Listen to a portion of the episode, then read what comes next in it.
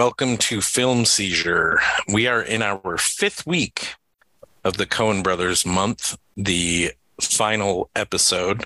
Um, this week we will be covering the 2007 Western, I guess, crime drama film, No Country for Old Men. Um, I will be covering that with my two co-hosts, who I failed to mention earlier. Jason, You're going alone today. Just it's about time. Jason, say hello, Jason. hello, Jason. And Oh, he Jeff, did the thing. he did the thing, and then you did the thing of pointing out the thing. Yeah. Um, Oh, And that's Jeff. It's getting. I could say the thing to you about the thing, and then it could keep going forever. yeah. But we have to. We have an episode to do. Yes, we do have an episode to do. Jeff, how are you? I'm doing great. This is uh this is a heck of a movie. It is a heck of a movie. It Meh. is. Meh. Yeah. I mean, for Coen Brothers films, it's all right. Right? I mean, it's it's all right. Yeah.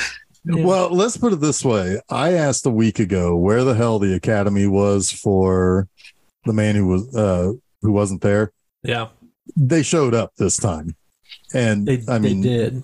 I mean they the the Coen brothers swept their categories. That's so unusual for people who get multiples like that to get all of them. You know, to have multiple nominations Yeah, the across Co- the categories. Coens swept their categories. Right. The movie did not sweep. No, no, no. But I mean, but like, I mean, it.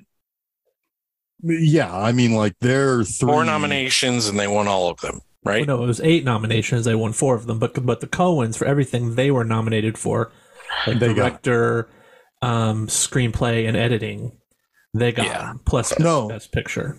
No, they, no, they editing, didn't. they didn't get editing. they didn't get They it, were but Best Picture. for editing. Oh, okay. So yeah, okay. But anyway, I mean, really still, sweep. they didn't really sweep. But typically, when you think of like somebody who wrote a movie, then directed it and produced it, normally you don't get all three of those. Um, they like to usually share that around. Um, you know, so Well, yeah, this was good, when good on them. this was this was when it was um revealed. I guess they were outed for their their editing because they use they they always used a pseudonym for edit edited by. oh yeah, Um, and and and that person got nominated for best editing, and then that kind of was like, wait a minute, who the fuck is this person? They don't exist. this Roderick Jaynes guy always Yeah. does the Coen brothers movies. What's up with that? Roderick Jaynes, yeah, having having just watched this movie, I would say it would have been really hard not to give them those yes, awards or, or not to give best best picture to this film. Like, I don't remember what it was up against, but I do. Oh, it was up against the big one.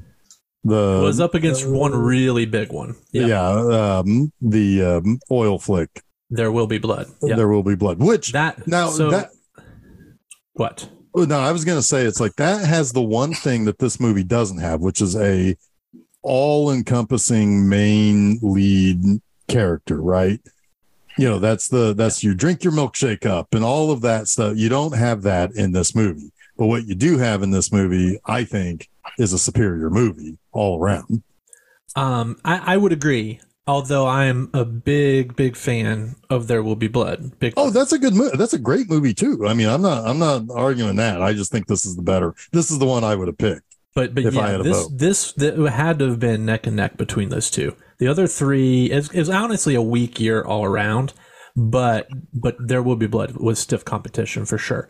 The other three were Atonement, Juno, and Michael Clayton. And Juno was the feel good Yeah, nominee. I mean, kind of the populist pick. Yeah.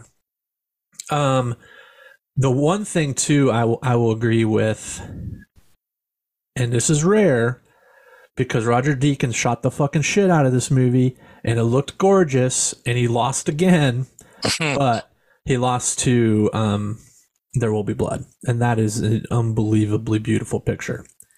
Um, so I get it. But or usually- Deakins. But usually Deakins loses and he shouldn't. Yeah. Yeah, that's wild.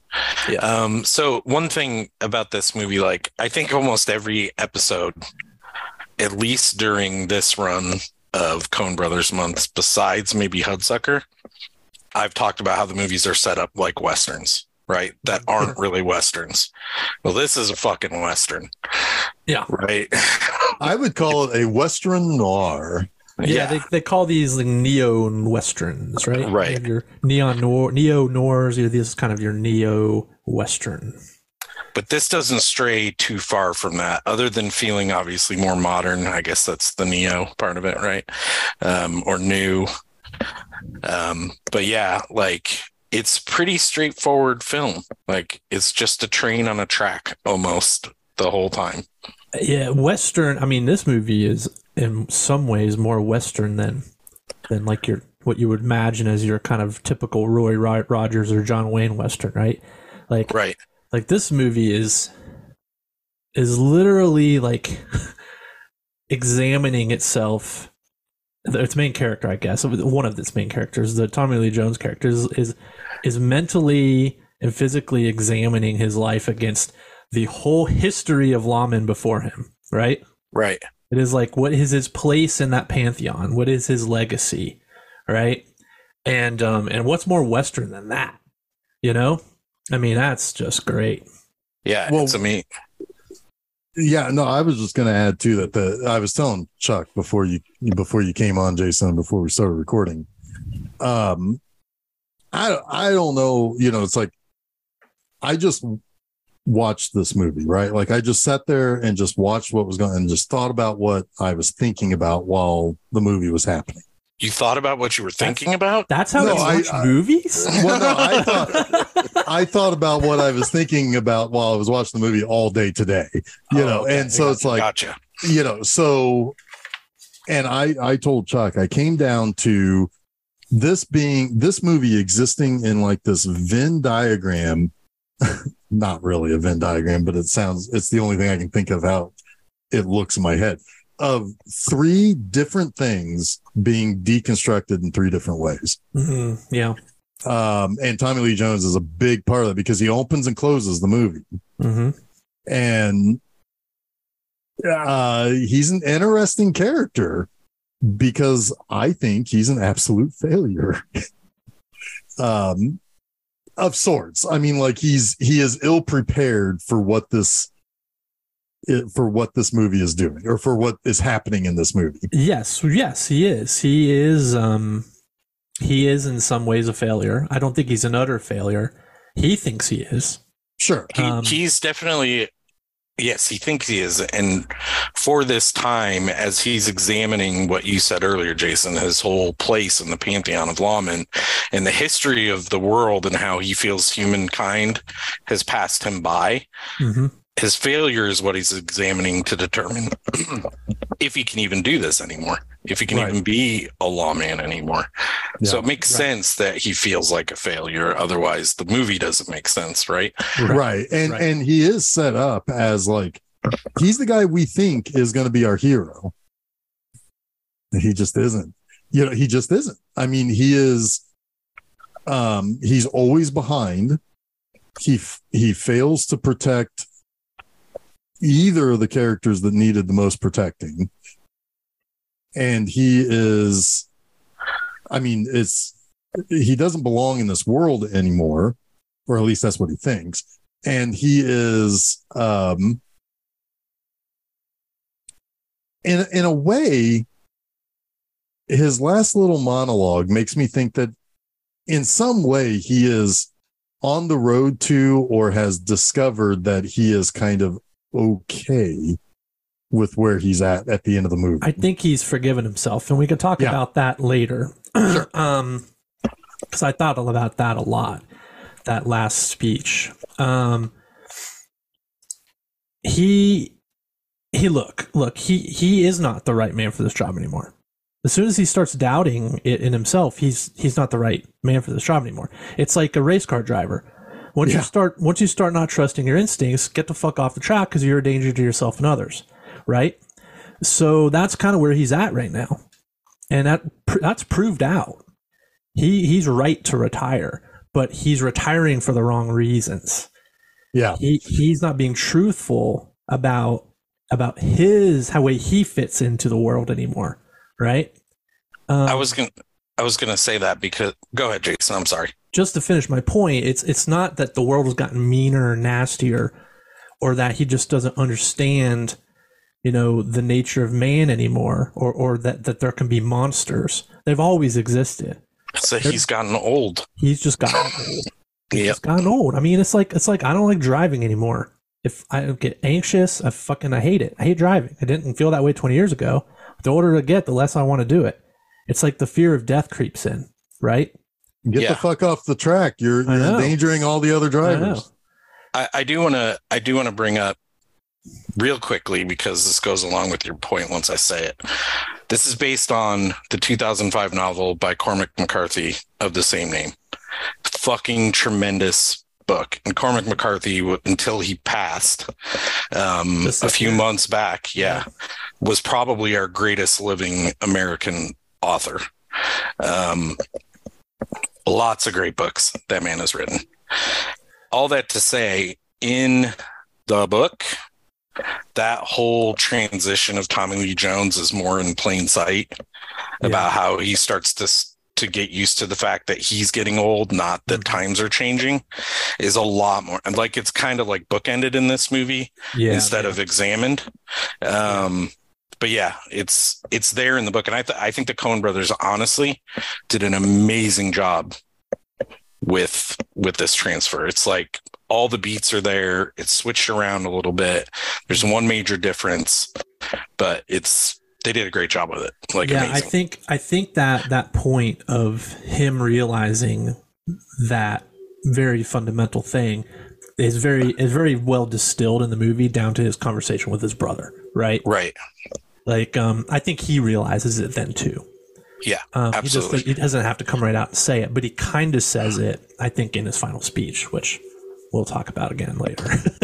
yeah. well, he so- also, I mean, he also has a, a, a brief moment where uh the other guy, who, this is kind of like Fargo, right? Like there's this, there's Tommy Lee Jones, and there's the other guy, the other guy who's kind of helping him with, you know, and he's he's actually, it's almost like he's he is setting that guy up to become the sheriff when he sure. retires, you know, and uh, That's Garrett Dillahunt, by the way, and I love yeah. Garrett Dillahunt. He's, um, he's just the best. he's like and Will he's- Forte in this movie almost. He's so goofy. yeah. He's a bit goofy.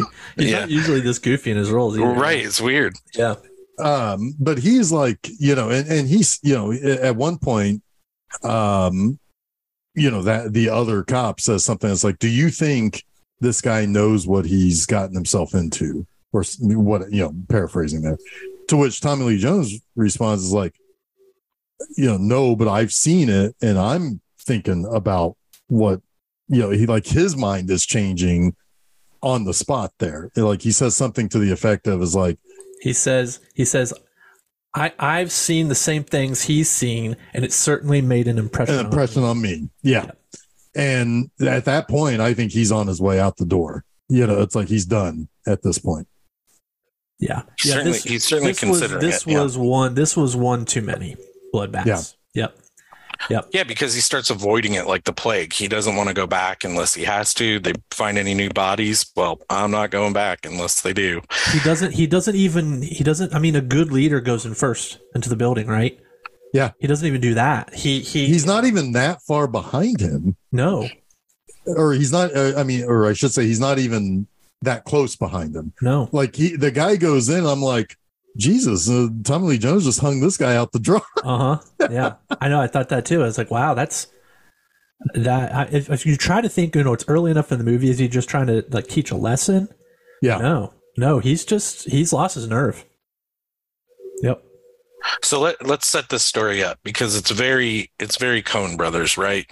It has all the element. It's like a perfect story for them to pick and do, right? It has random money that's either procured and Yeah. trying to be, you know, like like every other Coen Brothers story. There's there's the money and everything that revolves around it. Like like I said, it has that Western feel, which they love. Um, the one thing that's weird about it that doesn't feel Coen's is that there is zero quirk to this story, There's, and they don't There's a dash of quirk. From the a Coens maybe. from the Coens, maybe not from Oh, the source material. Oh, the source material doesn't. Yes, I'm sorry. Yes. yeah, they put in a they put in a very little bit of their own Mhm. ness into this, but it's very little bit. Agreed. Like, yeah, Like there's, I would. This was definitely their their straightest, for lack of a better word, movie. Um, app since Blood Simple, right? Since their Right. since their debut, and the only other one that really kind of comes close is True Grit. But um, but I would argue True Grit is is like absurd at times, right? it is, and it has it has Jeff Bridges like uh huh. leaning into it. Like, yeah, like Totally, totally. But I, I, mean, I love that movie. oh, it's great. uh, um, but yes, I was I was gonna say it kind of feels like a, a cross mix of Blood Simple and Fargo are like the two biggest pieces, right? right. Throw the throw the novel in. You know, those are the two movies that kind of like shape their sensibility to make a movie like this.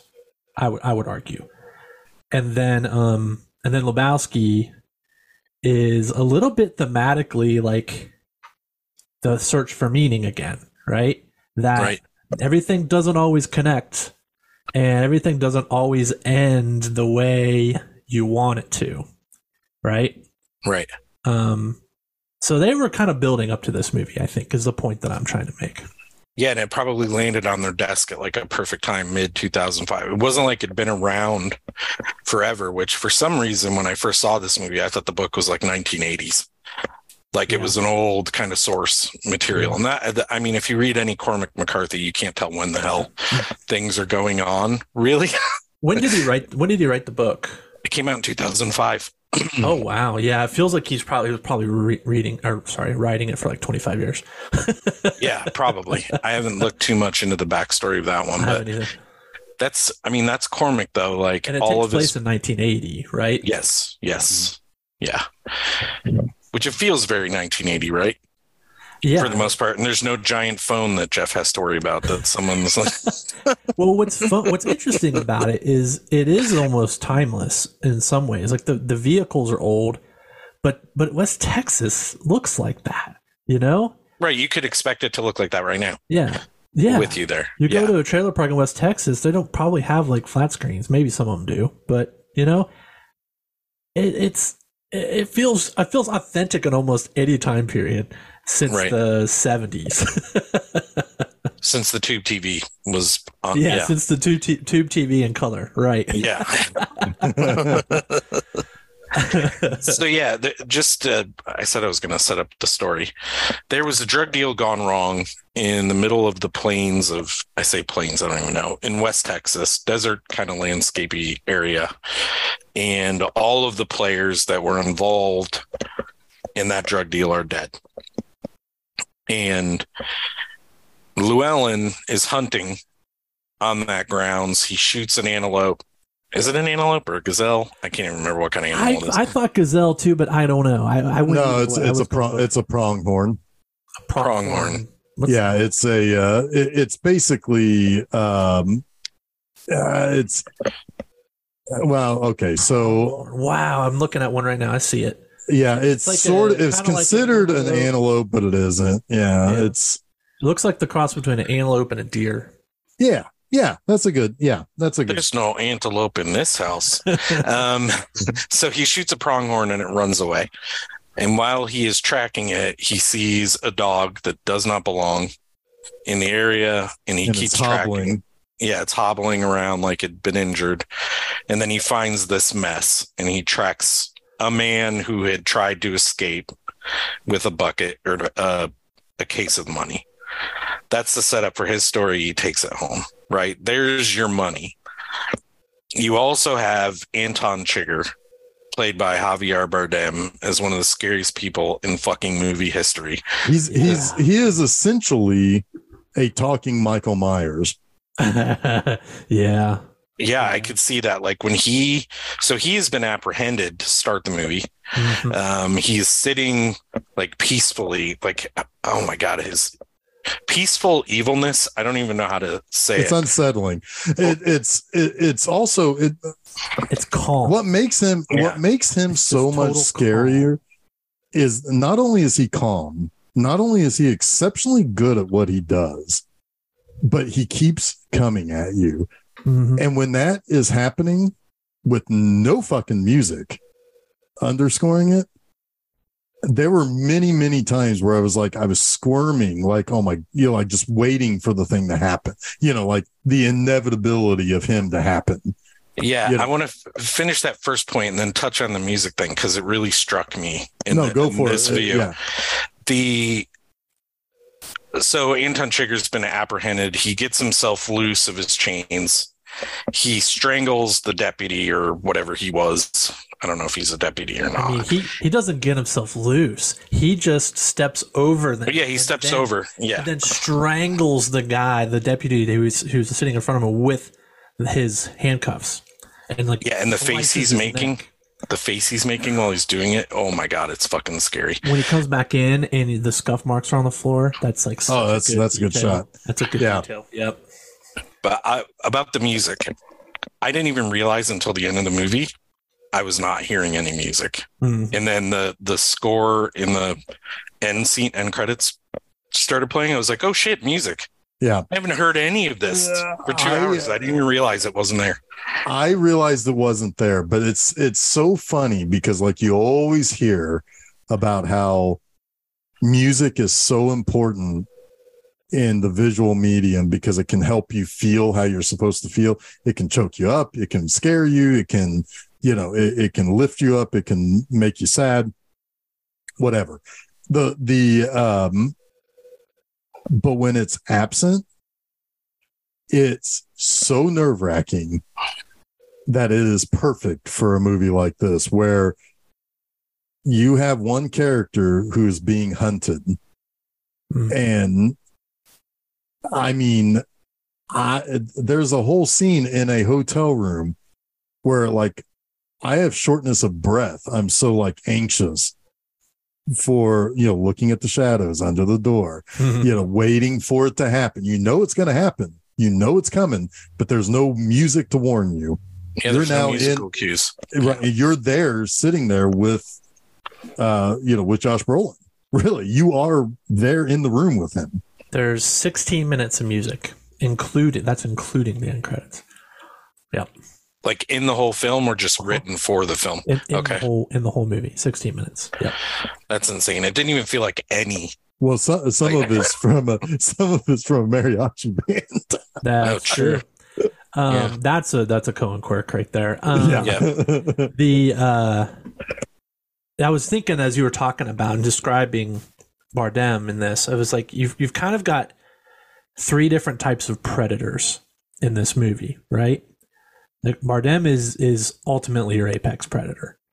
Mhm. Um, you have you have um, what's his face? Woody Harrelson, Well, yeah, I guess you've kind of got four in that He's a- regard. predator of opportunity. That one. Yeah, you've you've got um, Josh Brolin who thinks he's a predator. He thinks he can outsmart. but he, he couldn't he couldn't even snipe a, a, a pronghorn. Right, but he's He he's- failed at that. He right right from the start. You should know what his He's he's he is outmatched. Absolutely, but he refuses to believe it. And he, But he I does will say- things because he's arrogant.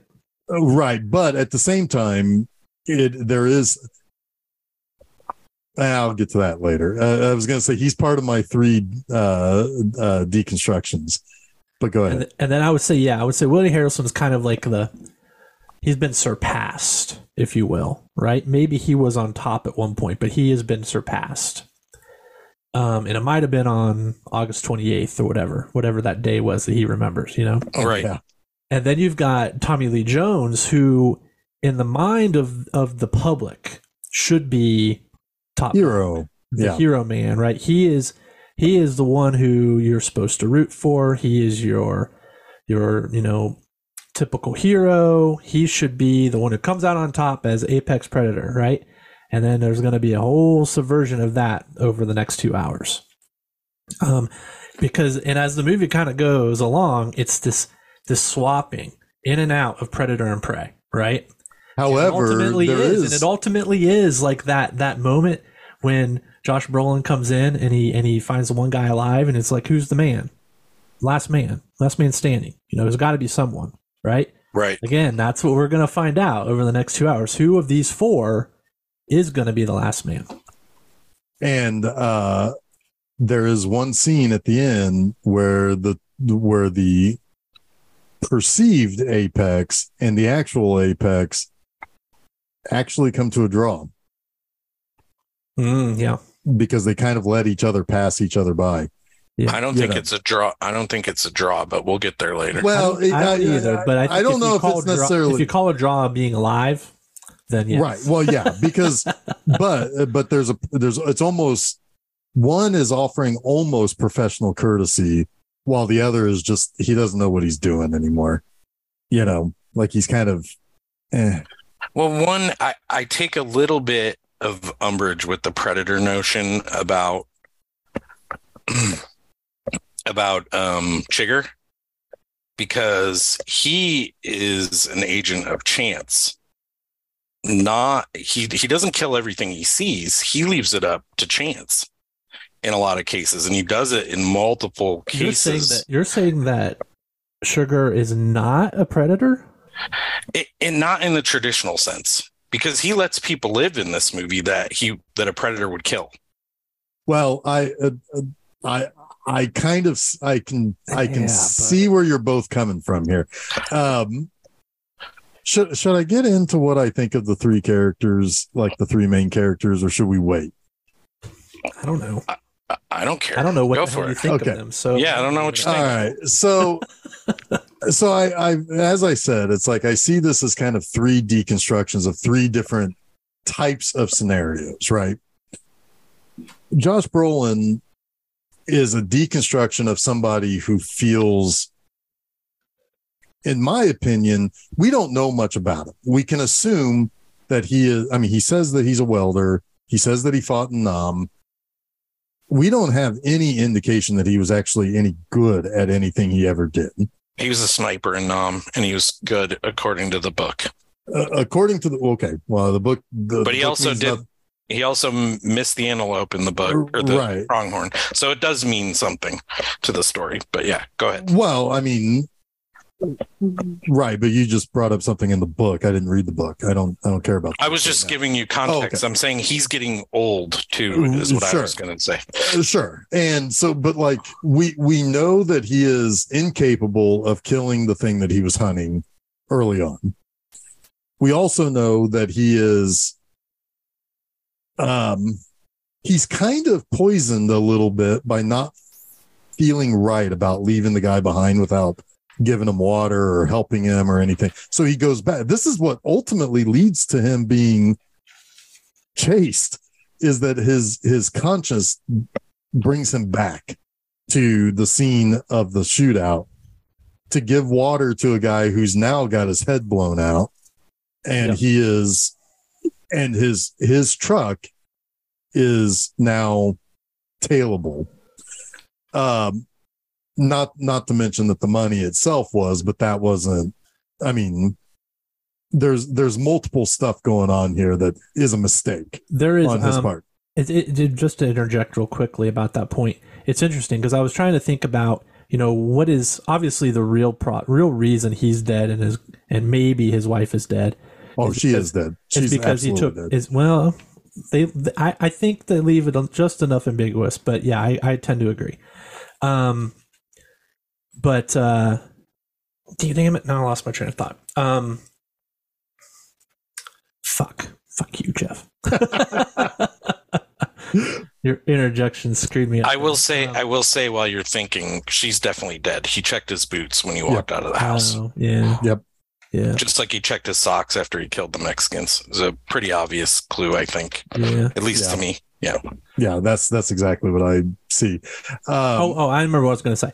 It's it's um, it's uh, you know, what what what is the real cause? The real cause of, the, of of all the mayhem that's come after is he set his life in motion when he took the money, but right but it's possible it's possible he could have gotten away with it had he not gone back, and so everything he could blame everything all of his bad fortune on doing a good deed, right? sure But then I could also see the fact that these people, the Mexicans, um, uh, Chigurh, uh, Stephen Root, they have they have like omnipotent powers of some sort, right?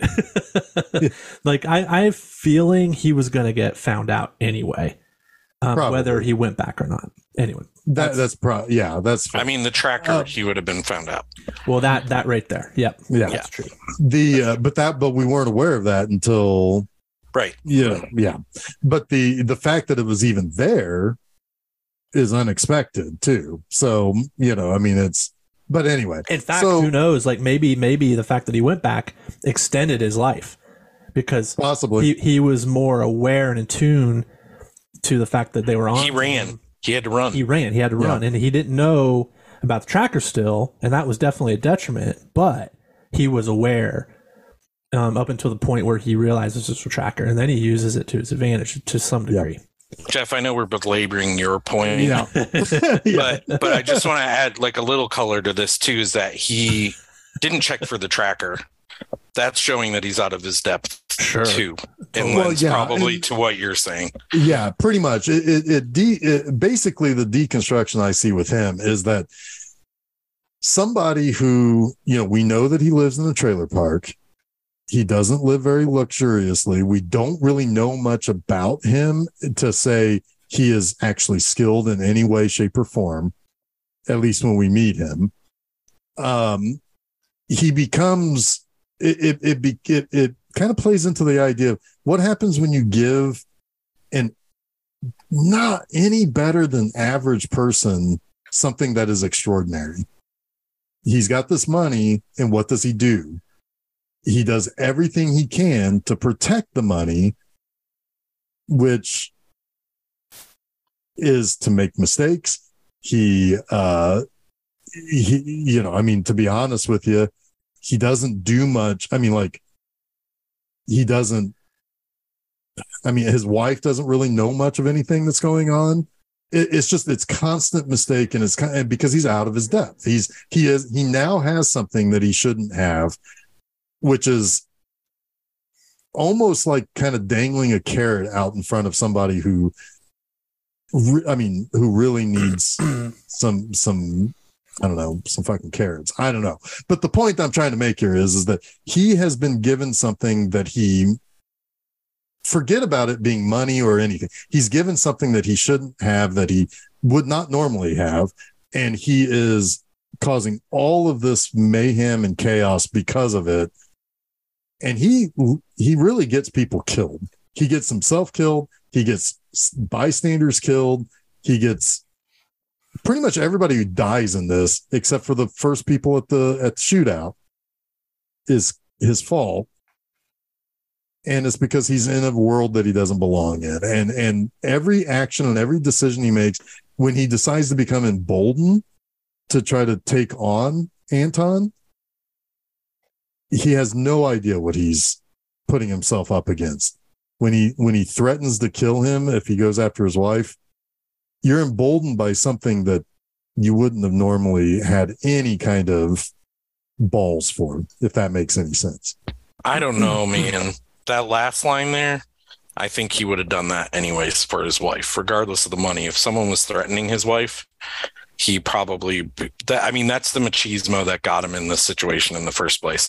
All the rest of that I can see. But Yeah. if someone had threatened his family, I think he would have reacted the same way. I'm I'm gonna make a personal project of you. Um,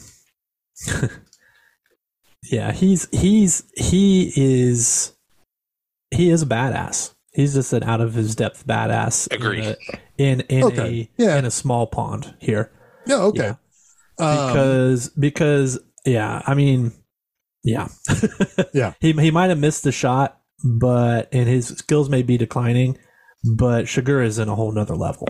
Right. right. Yeah. I think we should Um, give Llewellyn more credit, which Yeah. in turn gives Anton more credit than you were giving him. Well, That- No, that, and that's fair. Um, I mean, I'm I'm about to give Anton all the credit in the world because I don't think he's actually a human being. Um, but we'll get there in a minute.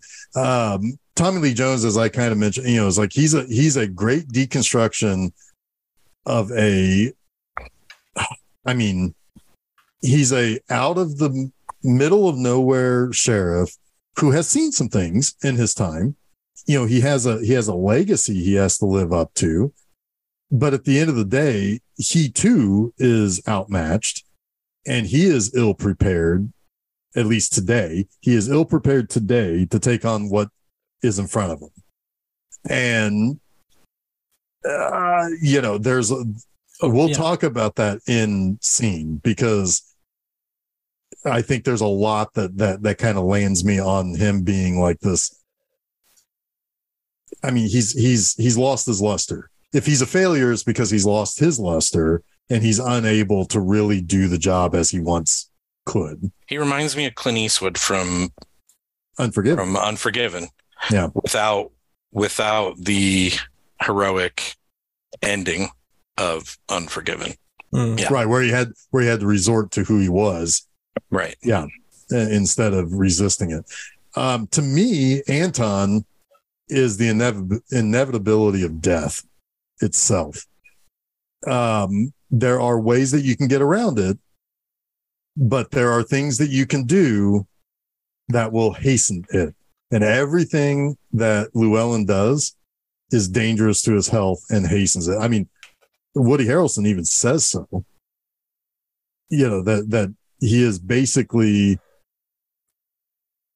he's in this and he's and he's to kill he, he's he's killing himself basically by continuing on. Give somebody the ability to try to protect you. He's almost acting as a doctor at that point but like anton i think is more of a force of nature that cannot be avoided. And he does give some people the choice of the coin flip. But at the end of the day, death comes to everyone. And uh, Carla Jean is kind of the only one who's willing to admit that and say, I'm not going to blame dumb luck. If, if you're here, you already knew what you wanted to do. Yep. So so yeah, to me, the the flipping of the coin does not make him any less of a predator. No, He's he is he is uh he is a, a predator with a warped sense of moral code Right. and and an, and an arrogance that he can snuff you out and he will snuff you out of existence for just for trying to make small talk. Yeah. But he'll but but he'll give you a chance if you leave your if if you basically like belittle yourself, like demean yourself, dehumanize yourself to play his game, you might you might survive. It's fucked up, man.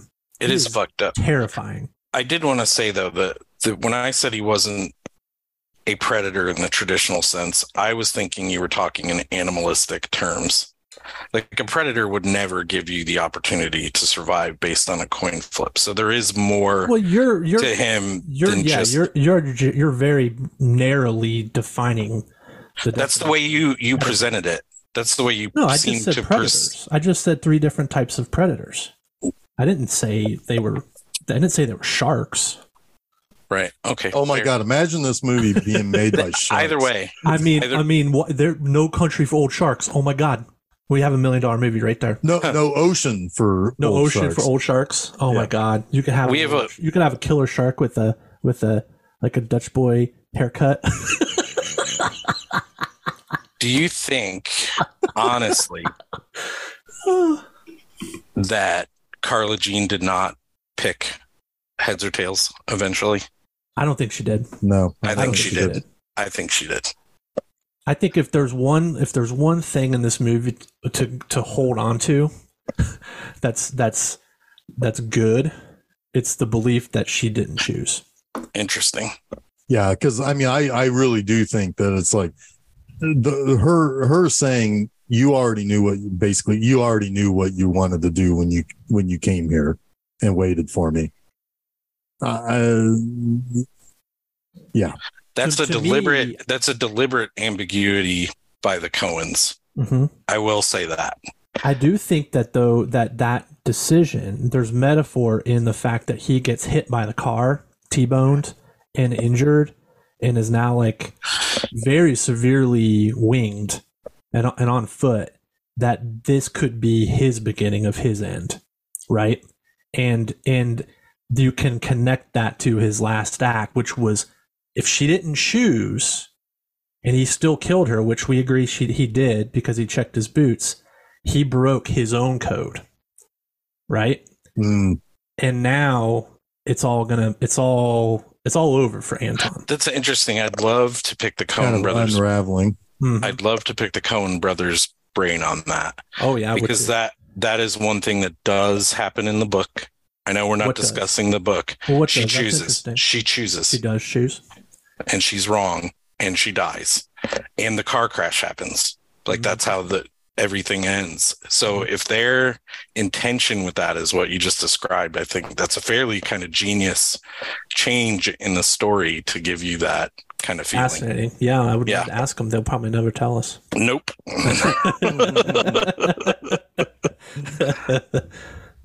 kind of we've kind of jumped around a lot. We got Jeff's three things. Um, to, to, to, to like totally distill down some of what Jeff was summarizing, I almost kind of see the three of them as past, present, and future. Right? Yeah. Like, you know, some embodiment of that. Um, almost like a Christmas Carol in a weird way, right? Um, Yeah. But that's a bit of a, maybe that's a bit of a stretch. I don't know. I don't know. I like the idea of of Anton as the inevitability of death. Like he Mhm. does kind of feel like the Grim Reaper. Um, Definitely does. Yeah. Christmas future. yeah, he's Christmas future, and Ed Tom is is he uh is he Mr. Marley or is he like uh Scrooge? Um, Um, well, I don't know I, because uh, yeah, I think he's kind of Scrooge. I think I think maybe the other thing that you can hold on to in this movie as a bit of humanity is um is his I think I think his his actual coming to peace with himself at the end of the movie. I think that's what the the second dream means.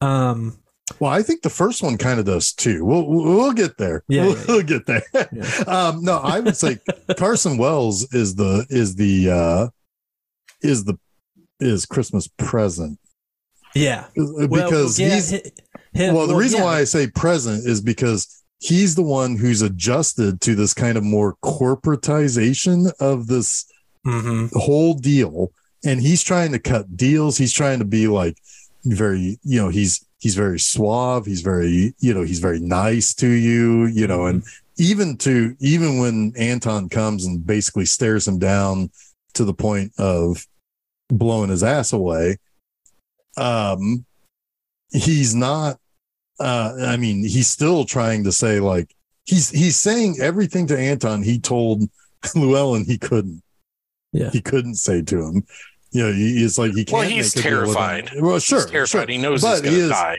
but he is still kind of holding himself together he, he's presenting it all in a very business sort of way I don't Um, know. When he's with Anton, he's terrified as fuck.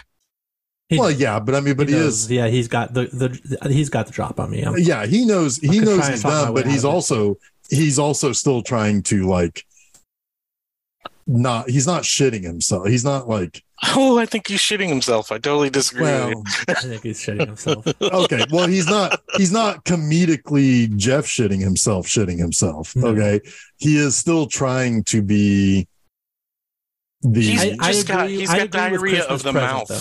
I agree with Christmas pre- Christmas present for him, and I think that that Ed Tom is Christmas past, and I think Scrooge is um, Josh Brolin is is Llewellyn because the these these other three ghosts are are entering and and weaving in and out of his life. Right? He's he's our main character. He's our lead, um, and he's Scrooge. He took the money. Right.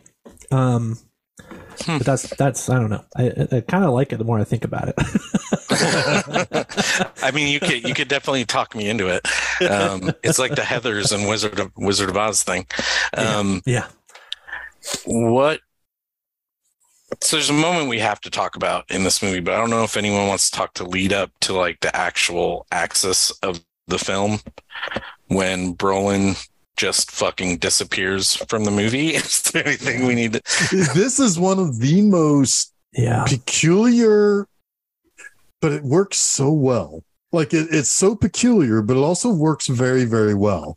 He fades away from this because he is like you talk about being overmatched to oblivion. He is overmatched to oblivion on the in this movie to the point where it's like he's I, I mean it, it is it's it's kind of crazy. You do have to Um, do, do a little bit of piecing together here too, yeah because so yeah so during the course of the movie it isn't just anton it isn't just carson it isn't just uh ed tom who is trying to get to llewellyn there's also a band of mexicans that Yeah, they were the other side of the deal. Yep. they were on Yep. the other side of the deal. So you have some people who want the money, and you have some people who said, "Hey, we delivered product, and there was no, you know, or or um, everyone's Yeah. kind of after the money now. everybody's after the money, but there was two sides to the deal originally." Yeah, so from the way I understand, I can distill this real quickly. You've got the Mexicans, and then you've got Stephen Root's like corporate gangster empire, right? Yep. And they had a deal that went wrong. Um, they had a, a, a transponder placed in the money for this for this drug deal, but it went wrong. Somebody fucked it up and decided to run off with the money. That's what Josh Brolin takes. Uh, Anton has been called in by Stephen Root's mob empire to to track down who, who track down the money. Right? They give him the transponder. He sees opportunity. He kills those two guys. So he's going to go after the money. Right? He's now he's now his working for himself.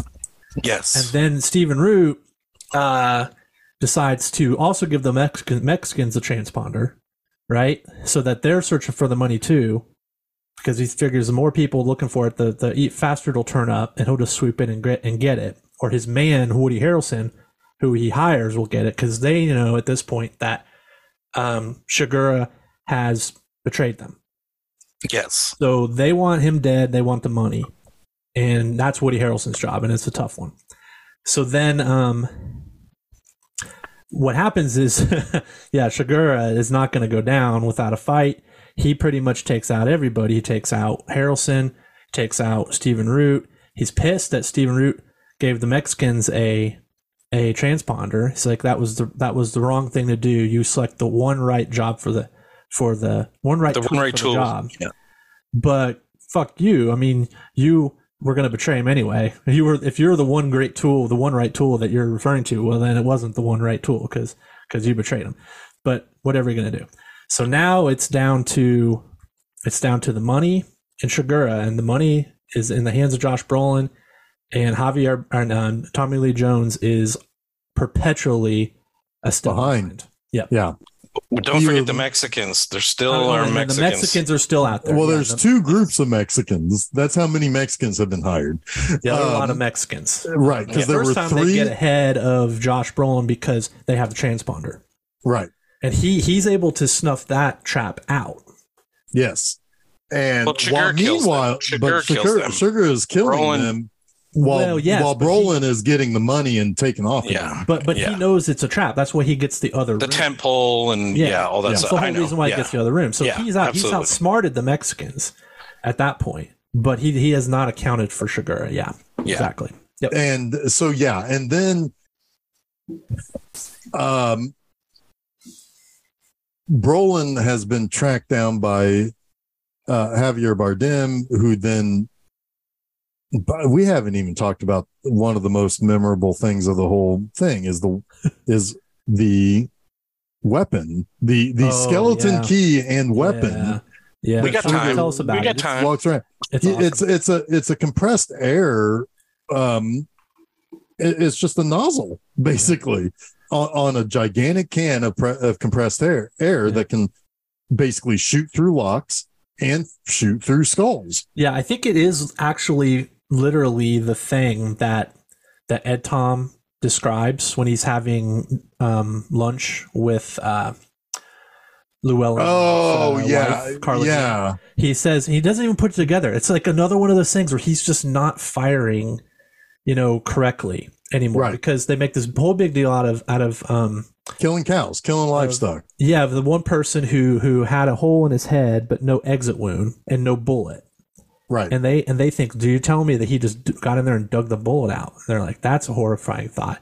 And then he even he comes up with it later when he's talking about the way they kill the cattle. They don't even do it with a with a bullet anymore. They have a, a pressurized bolt that just just Yeah. pops out and retracts, and the cow doesn't even know what hit him.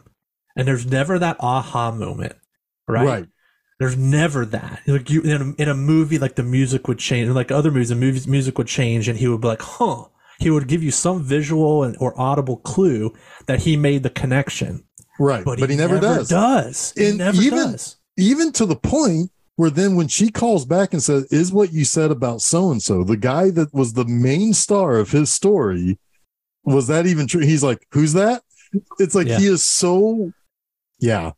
Yeah, It's like, dude, you, you you've even forgotten that you've even told the story that gives you the murder weapon yeah, yeah, for the guy on the side of the road. yeah. Um, yeah, I mean, he's he is he is devolving into incompetence. Like you Yeah. you imagine like almost if he's truly kind of losing his faculties in in Right. a really subtle way that makes that that you don't necessarily see with an everyday person, right?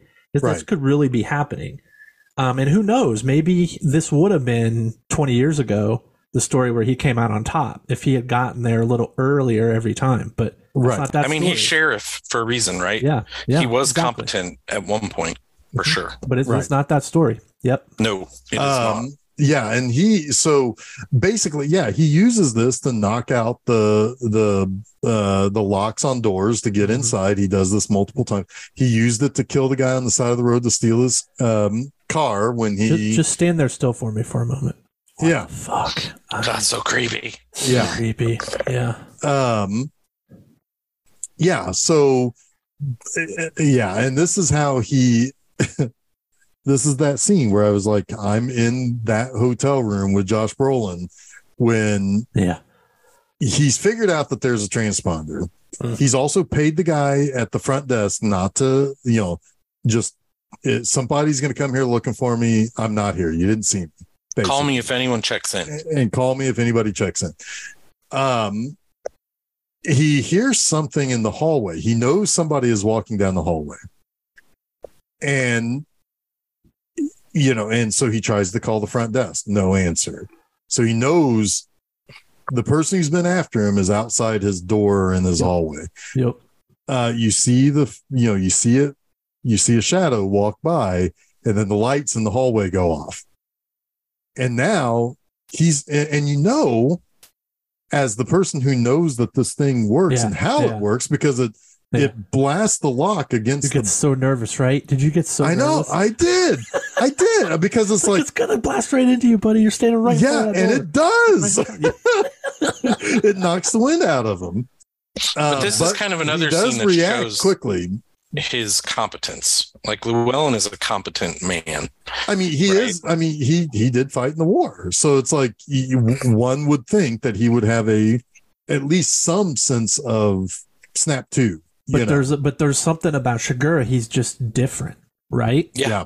Yeah. And and he just doesn't have what it takes to to match up with No. this guy. Yeah. and uh I mean, maybe he did in Nam, but that was ten years ago. And I or mean, this is whatever, you probably know. someone who's never lost, right?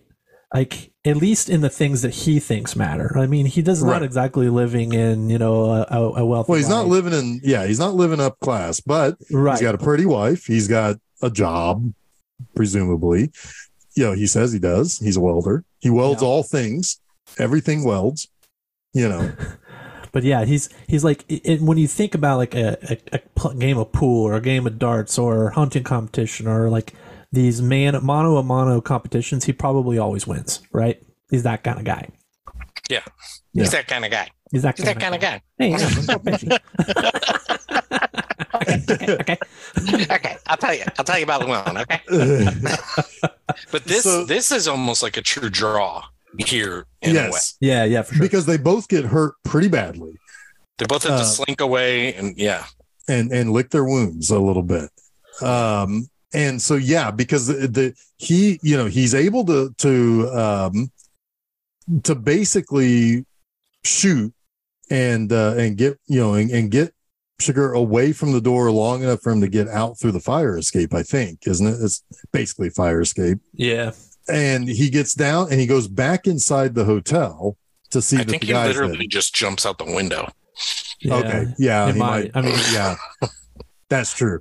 But he does come back into the hotel so that he can go out through the back way. So it's a little bit of misdirection there. So that's that's smart. You know, okay, cool. Um, he ends up um, the, basically there's like at this point now he's being sniped. He's the pronghorn Yeah. and he's you know and like he he flags down a truck asks for the guy's help the guy gets his brains all over the back of the the window Oh man. yeah, Yeah. so much so many like people who didn't deserve to die died Rela- because- relax, buddy. I'm not gonna hurt you. Blammo.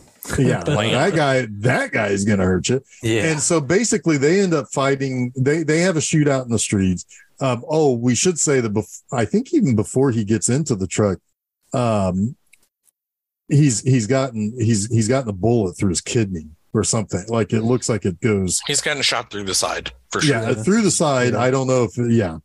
Um but anyway as, you know and he also he's he is able to hurt anton. And so they both slink off in different directions. Um llewellyn ends up in mexico and passes out there and the mariachi band sends him to the hospital He's also thrown the, the satchel of money over the side of the, to the to the side the, of the rio border grande the border Yeah. bridge. Yeah. Yeah. um Um, and then so basically this is how then woody harrelson catches up to llewellyn and basically tell him what kind of a world of hurt he's in yeah, he's like, um, it took me three hours to find you. You think Yeah. he's not gonna find you? right Yeah. Now, can I ask, can I ask you a question? I've been thinking about this, and I'm not quite sure what I think it means. So I want to ask you too.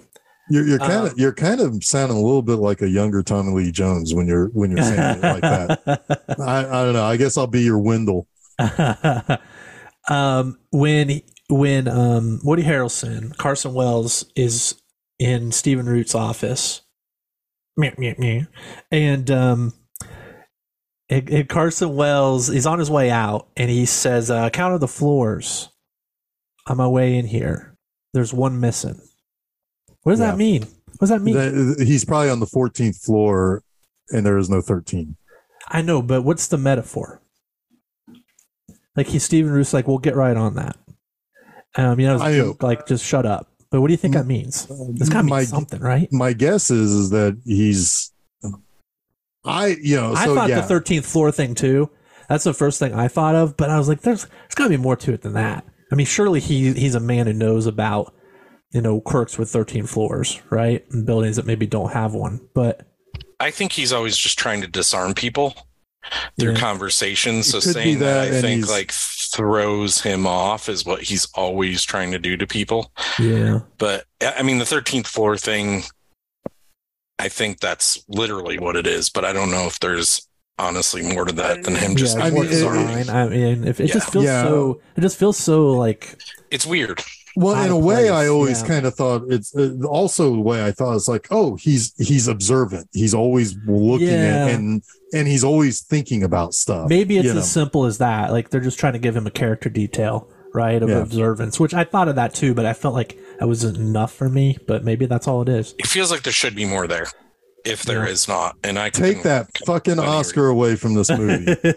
fucking throw it Well, down. no, the- I'm, We're I'm the dumb ones Maybe 'cause there we were the dumb ones. Yeah, because Yeah. there's something there that I don't know. Yeah, that's what I'm asking. well, I know. You said it wasn't enough for you, so take that fucking Oscar away. No, Mo, my explanation isn't enough. There's I know. probably I a mean- better one. That's another question I'll ask the Coens. All right. Yep. Yeah. Oh, we'll get right on it. so anyway, so yeah, at this point now, um, he, uh, Anton has caught up to Woody Harrelson, killed Woody Harrelson. As Llewellyn is calling Woody Harrelson and basically saying, it's like, I'm not coming after you anymore. You know where I'm going because he sent his wife to her, to her mother's. And so he then tells Carla Jean, hey, we're gonna go, we're gonna meet at um in, in El Paso. El Paso. Um, I didn't realize how fucking pretty much that's right on the border. It's like in the little corner of New Mexico, Mexico, and Texas. You know how That's many it's people called I know in El Paso? I didn't know that. Zero. I don't fuck. I don't. Yeah, I don't fucking know nothing about Texas. Anyway, but I know that Josh Brolin is like a fucking billion miles away over in Del Rio or across the border and uh, from Del Rio. Yeah, I mean, he I did flight. see how far that is. Yeah, he needs Yeah. to fly there. Yeah, Um, so yeah, so at this point, he gets there ahead of Carla Jean and Carla Jean's mom, Beth Grant. You want to say anything about Beth Grant, Jason? she just she committed.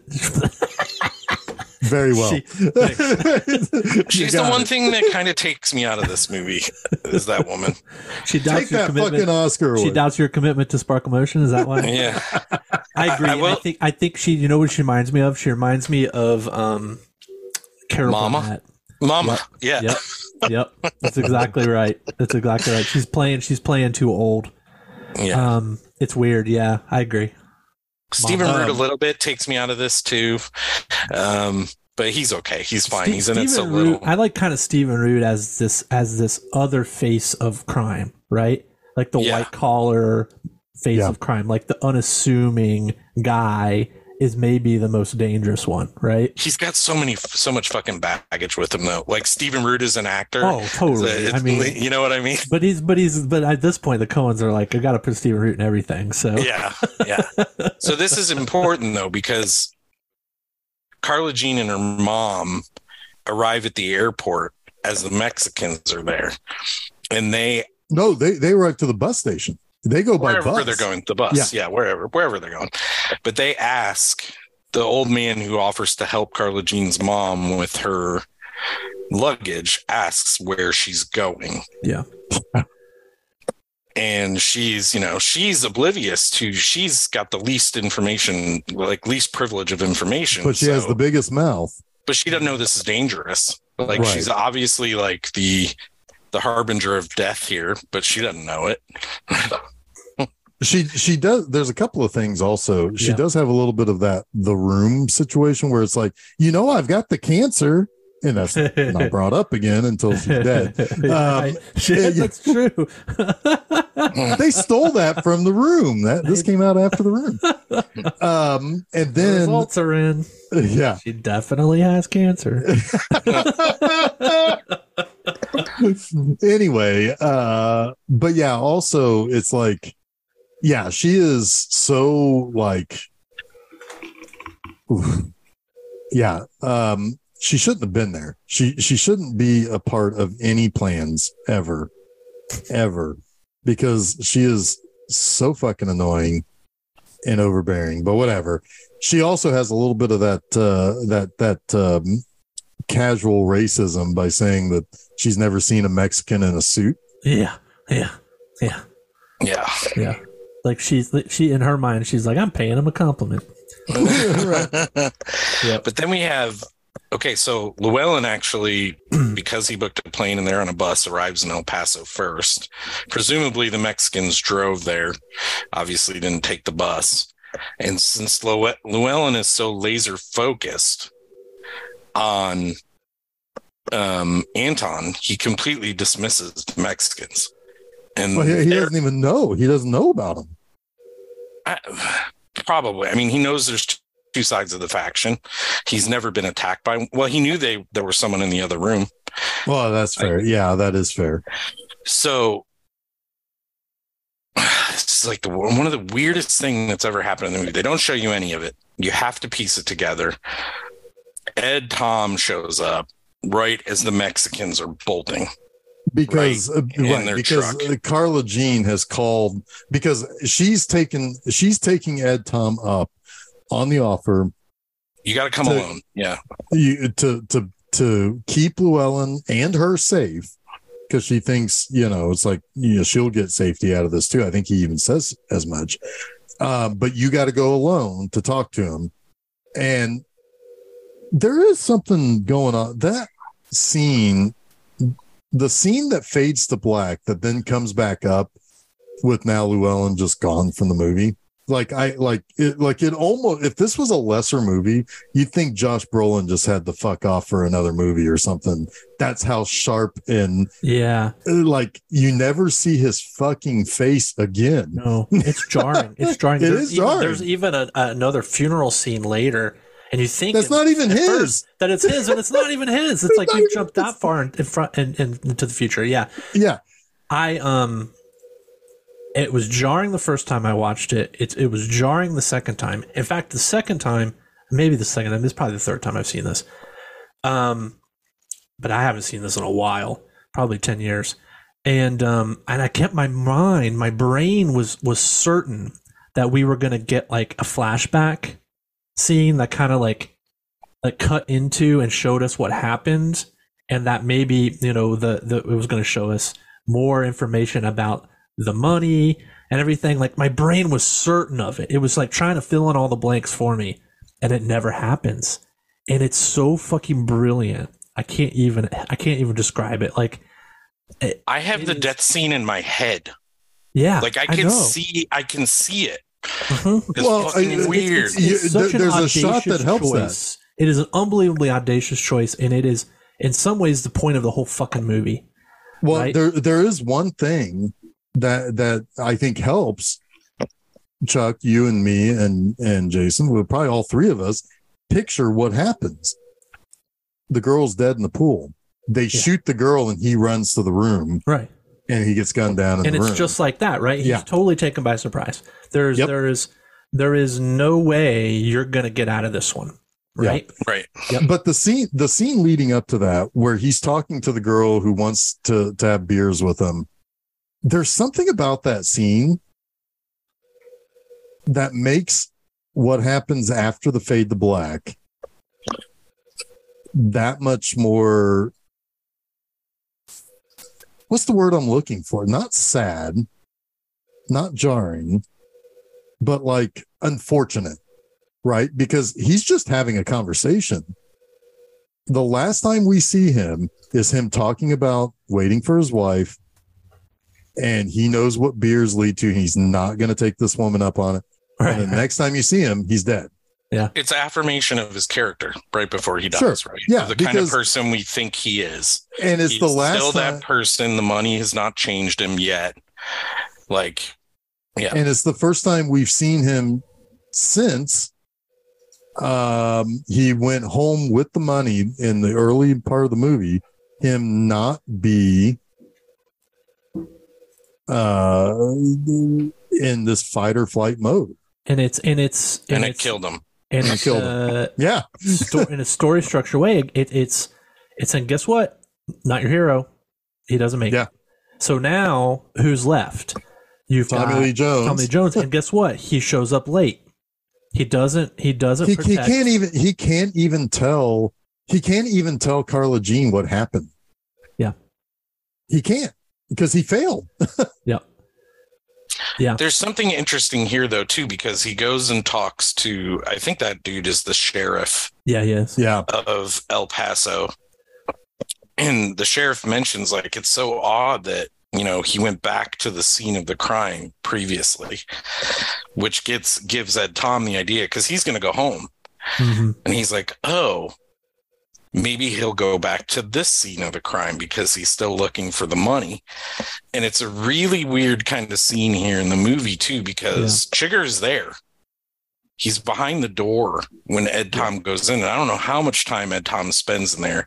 He notices that the thing's been pulled off the wall, the dime is still there, and there's the same dust marks. Before that, In even, he notices he notices that the, the lock is gone. The lock It's is blown out. been punched out. Yeah. And So he knows in. Chigurh's been there. He knows Yeah. he's been there, and he and he goes in. I mean, to his credit, that's a scary thing to do, right? And he does. He goes in. Especially Um, if he's already considered and determined that he's going to retire, he can just walk away here. Yeah. Yeah. Yeah. He could just drive home. And this is this is El Paso's problem now. Yep. Um, this is where I do say I do think Anton offers Ed professional courtesy. You you're Oh, not here. yeah. You didn't I mean- you have your gun out, but you're not drawing it on me, and I have no reason to kill you at this point. So I'm Yeah. just gonna chill here behind the door. He's not been seen. He's, He's, not, been. There's no reason for him to start anything here. I mean, the only reason to kill him is to get him off his back. But I don't think he recognizes him as that kind of a threat. It's like it's like the predator from the Arnold Schwarzenegger movie. well it's the it's the it- i mean at this point it's the you know it, it's the uh it, it's the bird that lands on um on uh crocodiles and pick out their teeth and quite They're frankly, threat, and quite know. frankly, killing them might bring more heat. Yeah. Right. So I mean, once a cop's the cop's been killed in El, El Paso, you know the the net will probably tighten. It doesn't mean once a couldn't get cop's out of been it, killed anywhere in texas but he doesn't want that. He doesn't want that kind of inconvenience, right? Yeah. Um, that was my read anyway. I don't. Did you have? yeah i mean read, Chuck? Yeah, I think since there was no, I mean, just the fact that Ed Tom is there is an inconvenience to him, but there's no immediate interaction. But he does, this does kind of lend credence to later's observation about him making a choice, even though I do think she chose to flip the coin. In my mind, I think she had to, but he chose in this moment, right? He did choose to let Ed Tom live.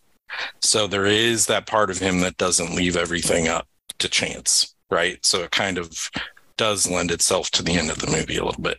Yeah. Well, and also, you know, if if we go back to like thinking of Anton as the as the Grim Reaper, Ed Tom hasn't really done anything that has endangered his life, and he's also kind of at the end of his life. My I think he's just wa- I think he's just letting them go. walking into that room endangered his life. Well, Like, sure, but I mean, but like, I mean, he's also like Llewellyn endangers his life by taking the money, doing something that he didn't have any right, uh, didn't have any, not right. He he didn't have it coming to him. He took the money. That was that endangered his his health at that. I get point. your personification of Anton, right? But hmm. or not personification, whatever you want to call it, spirification, like making him the angel of death or whatever.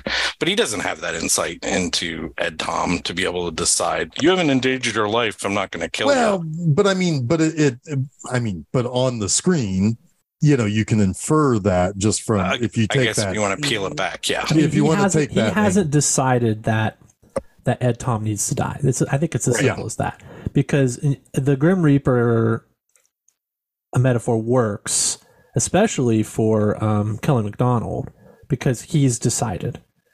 Even even if she doesn't matter anymore, he has already decided. He's already he promised. it's already been promised to Yeah. Llewellyn that she will die. And for him, he get, I mean, it's a compulsion at that point, right? It's it's it's been written in the books, and I am now the agent of fate, the agent of death, who has to fulfill that that deed. It's made as simple no, as that. He, There's he made no, no, emotion promise. in it. There's no, there's nothing in it. There's just, it's just a thing that has to be done, and that is super scary. It is Yeah. scary, but he did still offer her a chance. He did. He said that's the best I can do. He was Right. almost reluctant to, right? But he did. He did offer her that one chance. Yeah. Well, and and I think the fact that he had his boots on too means he went in there willing to offer a chance. Maybe. Because when he was going to kill, he knew who he was going to kill. He took his shoes off. Yeah. Well, yeah, Right. that was to keep him quiet. I think. Yeah. Mm, yeah. But again, He also checked him to make sure there was nothing on them. So well, well, but the, also well, the playing, socks he playing it. tossed away. He when he after he killed him. Yeah, he left 'em. He just he just threw him off. He took him off. Yeah. But yeah, when when it plays out on screen, though, yes, when he kills by his choice, yes, he is also being quiet. So as it plays out, Mm. you're right, Chuck. Yeah, I mean, he is. He, he, it, vis, the visual part of it does kind of make a lot of sense there. That Yeah. he's there with his boots on. Mhm. Um, now I, I yeah, um, I remember being like I like going back to Llewellyn dying. I remember it being somewhat, kind of anticlimactic at the moment Oh, for sure. but there is something but it carries weight with it and I, I always remembered that being it's like wait a minute josh Josh Brolin is the guy with the money, and we never see him. I mean, we see him the one time fight for his life, you know, in the uh, Well, in Del everything Rio. everything is converging into this moment. Like the, it's all going to go down at the hotel. It's all going to happen at, at high noon in the saloon, right? I mean, that's the way it feels because you know where everybody's going. Everybody's going to the same place, Right. right? You know that. You're like, holy hell, this is going to be a massive shootout. And they just take it from you, from the audience, right? And, And- that is just unbelievable. I'm, I understand why people would be frustrated by that, but this is not a conventional I, movie. I, I But this is wasn't. not a I conventional wasn't. movie, and that's the point of it, right? It's it's Right. it's to say, guess what? This is not a this is not your your daddy's western. No, You know, I mean, fif- This is- fifteen years ago. we're we're trying And the to killing, the killing too, was not done by one of the main players. No, right, yeah, So Right. they were kind of, I don't know how to say this. They're not unimportant to the story, but they're unimportant to the narrative that's being told. well, and and Even to be the- honest with you, it comes off as being a little bit more realistic. yeah, Yeah. Well, It's wild. absolutely, it does. Absolutely, Yeah. it does. And I mean, now, 15 years ago when I saw this movie for the first time, I wasn't frustrated by the, you know, by the kind of anticlimactic end to the guy with the money because, I mean, the, the Mexicans do make off with the money, right? Like that's that's No. implied, It just feels No, like a Tar- it feels like a has it. Tarantino trick, right? It feels like Okay. something you've seen where they flash or they or they go to fade, and then we pick up another story, and then we're going to come back around to it, right? That's it. Yeah. Felt it felt like a narrative choice, um, but it never comes back around, no, and it's it is kind of like I it becomes know. somebody else's story at that point. Yeah. It becomes Ed's story. Here's why I think real quick why Anton has the money. Because when the, the grate for the air conditioning duct is laying on the ground, one, he's already figured out that where Josh Brolin hit it once. Mhm, mhm. But there's also a coin, a Yeah. dime that Yeah, he yeah. chose earlier when he unscrewed it originally. So I Oh, think yeah. he makes off with the cash. absolutely. He doesn't have I it think when he so, too. leaves the car crash. So I don't know. No. He's probably well, left no, it well, somewhere. that, that's Well, that's that's months- that's months weeks later. weeks or months later. Yeah. yeah. yeah. because Um, again they they subvert you. They think you're at Llewellyn. Yeah, you're right. When you're Yeah. not even at his funeral. You're at her mom's. Yeah. Yeah. So yeah, so basically, I mean, we we basically talked about the end with Carla, uh, with Carla Jean and and Anton. Um, I I mean, at this point, we are now picking up with Bell living the yeah Ed Tom Bell living the the retired life, um, and he seems to almost not really know what to do with himself, but he doesn't seem unhappy. You know, like he seems like, you know, like he wants to go riding his bike and he wants his wife to come with him, but she's got to still work, you know, He seems He like seems- a restless retiree. Like but, but not unhappy that he's retired. I could Just see ma- him going back to work, but I don't know. It Sure. wouldn't be as a sheriff.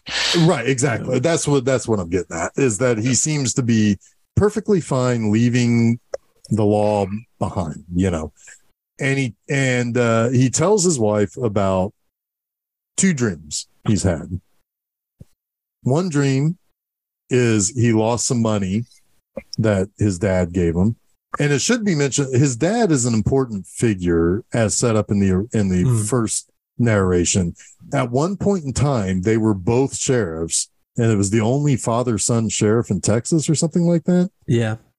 Um, and you he has he he has quite a bit of reverence for his father, and I think he sees that he once was or he still wants to be like his father. Right.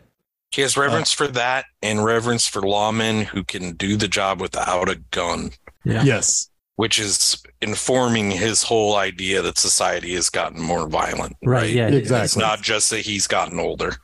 Because Yeah. he's always loves the old old stories of the old lawmen and uh and yes, there's there's like this it's almost like a pipe dream to think that he can do his job without a gun, right? Um Right. and he seems to have prided himself on Well, is- is it of his- his career with that one. Yeah. Right. Is his great uncle that the story he's told by his brother or his uncle, whoever? Is I think was? that's his great uncle. or something. yeah. And then, Or but could, it's could his, be uncle. Yeah.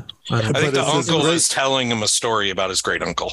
okay, Is what I yes. yes, It was okay, 1909 was when the story happened. right, That's and, a really and important piece of detail. Yeah.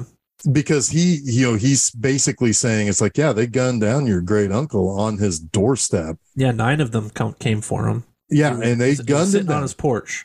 Yep. Yeah, and so He it's always says- been violent. What you got ain't nothing new. Yeah. This country is hard on people. Yeah. That That's a powerful line. Good stuff. Yeah. Yes. And he he basically, you know, and even even to the I mean, not only is it hard on that, but like there there's a callousness to the fact that his great aunt buried his great uncle the very next day. Put him in the ground and time moved on. You know, it's like there's a there's almost a harshness to that even. Um but anyway, he talks about one dream he lost some money that his dad had given him. And in the second dream, which is a lot more detailed, he's riding with his dad, uh, and it's a snowy day, and um, his dad basically rides past him without answering any calls to him and sets up a fire to wait for him to arrive. Um, and I think this is what I thought at least that the first dream was about him coming to some sort of either realization or acceptance that he probably feels as though he let his father down. Yeah. You know, your your dad gives you money and you lose it. That's a letdown. Yeah. And obviously the second one is he's kind of ready for when this time comes to die, he'll be ready, but they're gonna he's gonna die an old man. And his dad's gonna be waiting for him in that clearing. Yeah. I Um, think that I think that he yes, I agree definitely with the first part. But I also think the second part is a a come to peace with Mhm. he did he did the best he could and he also thinks his father will recognize that in, in some afterlife where he's waiting for him right like they'll be reunited he even says that he even says you know, he'll be waiting there and I'm, I'm certain of it or something like that like, Yeah. there's a certainty to uh, to his dream right that is i think comforting to him in some way um so yeah maybe he wasn't the man his father was but maybe he was good enough Yeah. right Yeah. I mean, and there'll be things that that you know that his dad will be disappointed in. Yeah. You know. But not to the point where he's not going to be waiting for him at Right. the end and, Right. and accept him. You know? right yep Yeah. hundo that that was my read similar read chuck or anything to add Yeah, no notes there. That's pretty much how I No read it. It's- No, no comments. thanks matt damon Yeah. I mean, really, that's. I think it's. I think it's pretty straightforward, right? Like, yeah there's not a whole lot of to dive into there. But yeah, he did. He did feel like he lost some of his father's respect, and then Mhm. either he gained it back, or it doesn't matter. His father will respect him. Yeah. And he accept also him he also anyway. said that he also said that he was at that point in time 20 years older than his father was when he died so you know i think there's going to be some reflection on that as well like Yeah.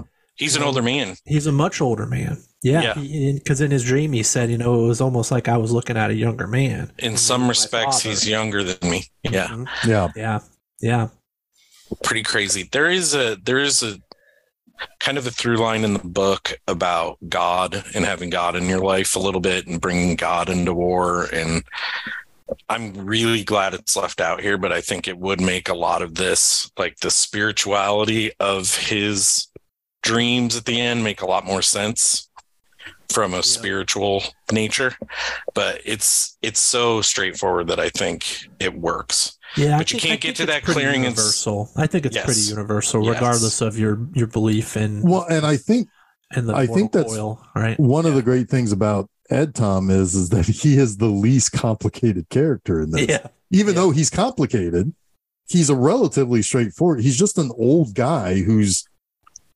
feels like the His job plight- has passed him by. and his Yeah. plight is taking place alongside him. So Yeah. you don't you don't need him to explain everything because it's you're happening. seeing it. You're you're Yes. seeing it. Yeah, you're Yeah, you're seeing it on his face. You're seeing it as he's telling a story. You're seeing you're seeing yeah. it when he's not even there. Yeah. like the things that are happening. Yeah, Yeah. All right, no notes. no No. notes. This is a this is a mm-hmm. pretty good movie. I know we you met it. It's pretty good. It's pretty good. We met it a little bit in the beginning. Yeah, I'm com- I come around on it. You came Yeah, came around on it. Yeah, It might even move up my top ten list. Um, Oh, Yeah. speaking of, you guys, uh, we we've done ten of these guys' movies now. yes. 10 of we've these 10 guys' of their movies. 10 of we these have never guys. done this many movies of a single filmmakers Yeah. Or Shall we pair of rank them? Shall we rank them? I mean, I think we should. You know, So I mean, we just- we've got more to do just down the rank line the ones that we've covered on the podcast, because which those are the ones I know I've seen. which comprises of um, ten of the their first twelve features. Yep. Yep. The ones in the, of the first twelve we we did not cover at this point are Ladykillers and Intolerable Intolerable Cruelty, Intol- which is so that hard is to the, say. it's such a hard. Intolerable Cruelty. Blah, So we're not ranking those two. no Um, notes. How should we do this? Should we should we start with everybody's tenth? Yeah, I think Kinda- let's do kinda that. Just blow through this. All right. What do you got, Chuck? My ten is Hudsucker Proxy. So is mine. So is mine. No notes. I mean, I- I it's was- not even close. It's not even close for me. That's number ten. I, I would have said that, said this real quickly. I would not have expected this when we started this. I don't think I would have either. Yeah, um, but that's yeah, good. that's that's that was my easy last. Um, what's number nine? I'll go again, I guess. And this was really hard. I just want to say that the next nine movies, It's really I kind of love all of them. Yeah, it's kind of hard. Like they're all great to really great. Yeah. Barton Fink is my nine. Okay. I'm gonna put Blood Simple as my number nine. Uh, mine is Miller's Crossing. It wasn't really that hard for me. I, I like the movie. Uh, it doesn't resonate. It's not the type of movie that I go back and watch a lot. Um, one real quick note, and this is something my dad and I talk about. Um, as much as I especially like, um, growing up, especially like Goodfellas, that's also a movie that's kind of like Miller's Crossing. I don't want to go back to. It's I, I'm I'm not really drawn to those kind of ultra violent mob movies, Yeah. if that makes sense. So yeah, um, that one was one where it's like it's a good movie. I have no real negatives to point to. It's the one of the next nine that I would not watch again. That's probably. fine. You don't have to defend it. It's fine. No, Well, I you're know you wrong. you're I know wrong. you guys. I know you guys like the movie a lot, so I wanted to make sure everybody knew I like the movie. It's just you know, All right, number eight. Blood Simple. Okay. Yeah. This is where it gets starts to get really, really hard for me. And I would probably put a raising Arizona here. so did I. I put a Raising Arizona there too. Nice. But that Chuck, I also said, you know, we start to get to a point where it's a muddled middle for me. And this is indication right there. It's like, yeah, the next few are tough to really rank. Oh one yeah, when I or another for rewatch these in five years, my list will change for sure. Yeah. Number seven for me, and I said that this movie would shoot up my list, and it has, but we haven't covered all of Coen yet. Number seven is the man who wasn't there. I I agree. That's where I have it too, and it's hard. It's really hard, but that's where that's where it is. That's my number seven. My number seven is Big Lebowski. Okay. Ooh. Okay. Number six for me is Jeff's favorite, Miller's Crossing. Okay. My ninth favorite. number six for me is probably the man who wasn't there. No, I, that was my seventh. Sorry. Um, You gotta start crossing these out. I know. I think I think it's Oh Brother. I think that's Same my here. number six. Same here. Yeah. All right. My number five, and a lot of this has to do with it's been one of my favorite movies since I was a child. Raising Arizona. Okay. Yeah. Yeah. No, absolutely. Um, I'm probably putting Barton Fink at number five. I've got Blood Simple at number five. Okay. That movie, that movie, it Real it good follows your me. kind of principles there. Mhm. Yeah. Yep. Okay. Um, that's a Jeff movie. My number four, which might be some people's number one, is Fargo. Okay. Okay. All right. My number four is. Yeah, I think Fargo is my number four. Bart and Fink. Bart and I did it. I got to do it again. I've been I've been waiting for it. Um, I will admit before I say number three, it's changing right now because of our conversation. So I'm gonna put the Big Lebowski previously at number two at that's too number confusing. Three. Okay. Big Lebowski's number three. That's your number three. Okay. Okay. Okay. Okay. Okay. Okay, Leo gets again. Hmm. Um, What's he get again? this is where it's real, real hard.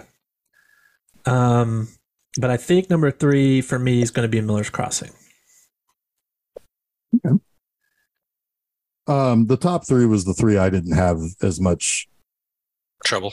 trouble. Uh, the man who wasn't there is number three for me. All right. Number two, Number two for me, we just talked about it. No country for old men. uh, my number two is going to be The Big Lebowski. I'm going to agree with Chuck on this one. I got no country at number two. Okay.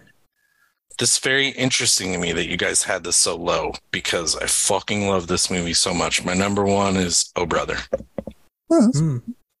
Yeah, mine is No Country for Old Men. Mine is Fargo.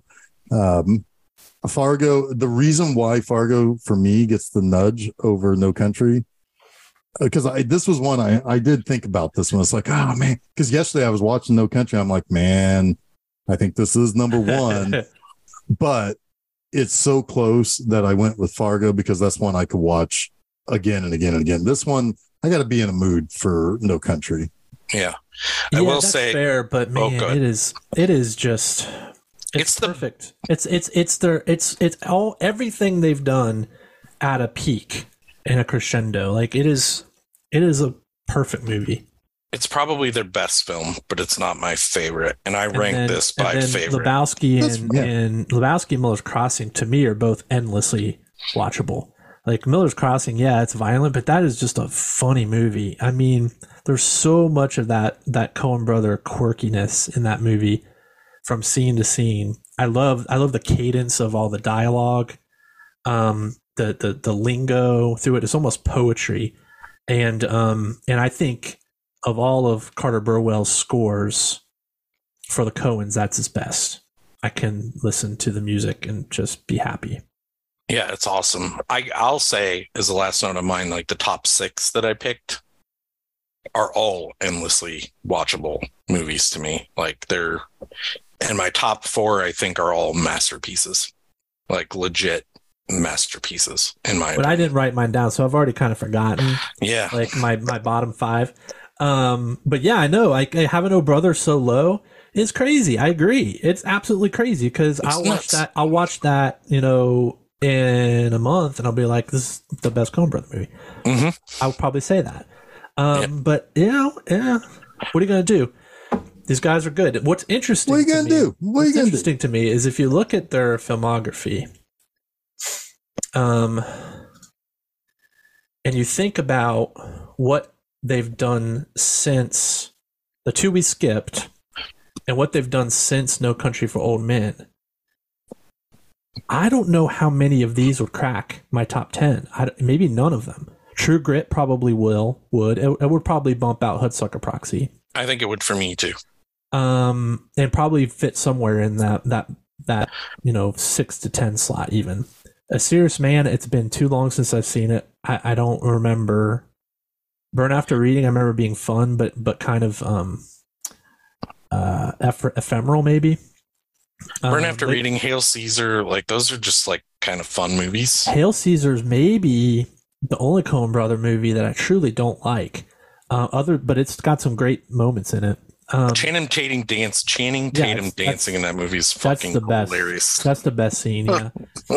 um, and then the Ballad of Buster Scruggs is really, really, really, really good. I mean that that's Yeah. got a chance. Oh, that made your top ten of the year that year. yeah, that came that's Yeah. I really, really like that. But but uh, but honestly, like the second half of their career, or at least the career after No Country for Old Men, is is not unassailable. Right. Right? I agree. I agree. Good timing though. Because Yeah. while we started this list, they announced that they're going to work on another project again, Yes, they are. which will be the first time in six, seven years, I think, that they've done something together. yeah, yeah. Um, Joel, Joel did Macbeth. Well, there's one Um, coming out this year. Uh, Chuck, what- Ethan's uh, I can't yeah, remember what it's called. It's the uh, the uh, getaway girls. Girls. Yeah. yeah. That's the one that Ethan. that looks did, pretty funny. Ethan did with his. I'm uh, looking forward to that. his wife, I believe. Right? Yeah. Yeah. yeah. I'm looking forward to that too. Yeah, Um, I, I saw a trailer for that, and I was like, first, number one, got to tell Chuck. Number two, I wanna see this. and, and I think Ethan also made a documentary. Uh, Yeah. Yes, uh, he but did. I I haven't can't. seen that. Yeah. But no, no, I mean, we haven't even seen Getaway Girls yet. I saw Macbeth. It's good, but the Coen brothers are just better together, right? They're like peanut butter and I think that's what we all want. Yeah. yeah. Yeah. And I'm glad it's what they want. Yeah. That they're coming back together for presumably back- a project. with some energy. Yeah, for sure. Yeah. I can't wait for that. Um, this Did they say what it is? Have they announced the project? They haven't. There's been speculation on some things they've said in the past, but nothing. Nothing. I bet you they have a whole like bookshelf of stuff they've developed and and um, abandoned, right? Probably. Or maybe they're coming back together to do another Cormac McCarthy book because he passed away. Um, we can all hope for that, maybe, but it won't happen. Oh yeah, I doubt who, who go. is it that's making uh um Blood Meridian? That was announced. oh, I I, knew whoever that guy was. He made a movie that was like Blood Meridian. I can't remember who is doing it. Uh, I can't remember. Yeah, I Eh. remember. I remember thinking it was a pretty good choice. Yeah. That's a wild narrative to put back together. Good luck. I mean, a lot of people think it's kind of, kind of un uh, unadaptable. Oh, John Hillcoat. Yeah, he. That's the same guy who did um the road. Yes. Yeah. Another Yeah. great Cormac McCarthy book. Well, Hillcoat is also kind of like a a neo western guy, so it could work. He made um the proposition. That was the the um kind of crazy acid western that he made with Nick Cave. I think that's the one people say is kind of like Blood Meridian, Yeah. as far as I recall. I I, I would I could imagine them being you know having like a similar vibe. Yeah. Yeah. Yeah. Um, real quick, I we we said getaway girls. It's driveway dolls. Driveway Dolls. Alliteration was there, guys. We we did it. Pretty close. Yeah. We got to make a movie called Getaway Girls now. I'm Um, thinking that's already a movie. probably. Maybe not. this uh, this month had some fucking stellar movies. Wikipedia doesn't have anything for Getaway Girls. I'm gonna start right now. Actually, I'm gonna have my Chat Ask GPT, ChatGPT right. to do it. Yeah. Fuck you. Hollywood Sag. needs movies.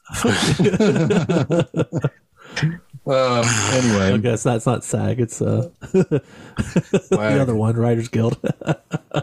Um, oh my god! I uh, yeah, this movie this month was very good. It started a little rocky for me, but again, For all of us, I think. Well, Yeah. but but Hudsucker Proxy does again have that that quality that if you can just I'll watch scenes of it because scenes of it are so beautiful and how it's designed that you know that's great. But I don't want to watch that movie again as a. um, but I'll watch scenes. I'll watch that scene. I'll watch anything in the mailroom or anything of the gears turning of that. you watch scenes of that movie, Jeff? I would watch scenes of that Okay. movie. Um, but anyway, yes, very, very good. You picked you picked some good ones, Chuck.